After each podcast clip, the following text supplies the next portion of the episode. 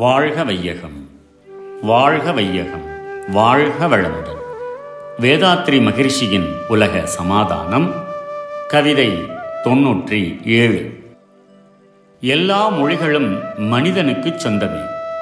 உச்சரிப்பாய் நாவசைத்து எழுந்த ஓசை உருவாக்கப்பட்டதுதான் எழுத்து ஆகும்.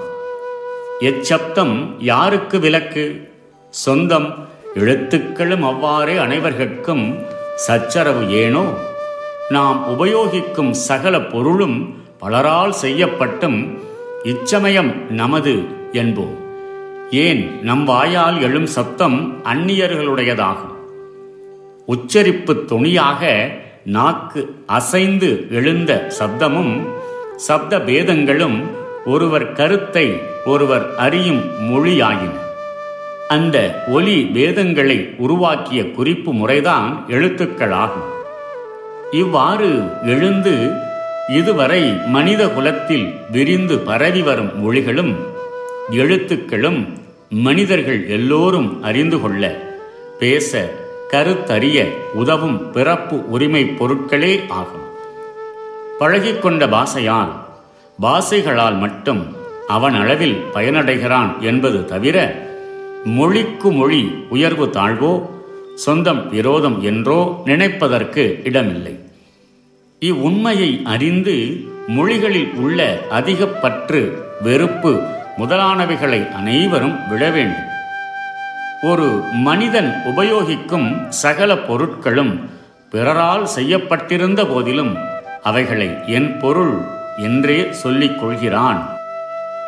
அதுபோல நம் நாவால் உச்சரித்து பேசக்கூடியது எந்த மொழி என்றாலும் அது நம்முடையதே ஆகும் இந்த உரிமையை யாராலும் மறுக்கவோ கட்டுப்படுத்தவோ கூடாது முடியாது வாழ்க வளமுடன் May the whole world be blessed by the divine. World Peace by Yogiraj Sri Vedatri Maharishi.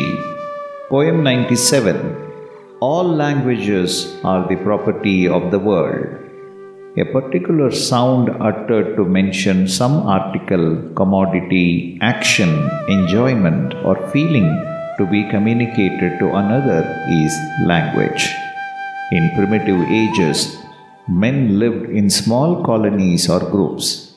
Among them, certain particular sounds became recognizable by all the members. Thereby, several languages were formed and used by mankind. If anyone learns the meaning and can repeat such sounds, then the language belongs to him too. Nobody can object to anyone else using any language for his convenience. Therefore, all languages belong to the whole world. Similarly, the alphabets are common property for all, only practice in using them is necessary. There is no use or meaning in hating any language. Whichever language is practiced will be easy, convenient, and comfortable to express one's ideas. So, due to this, one may love a particular language more than others. Understanding this, none of us should get aversion to any language. May the whole world be blessed by the divine.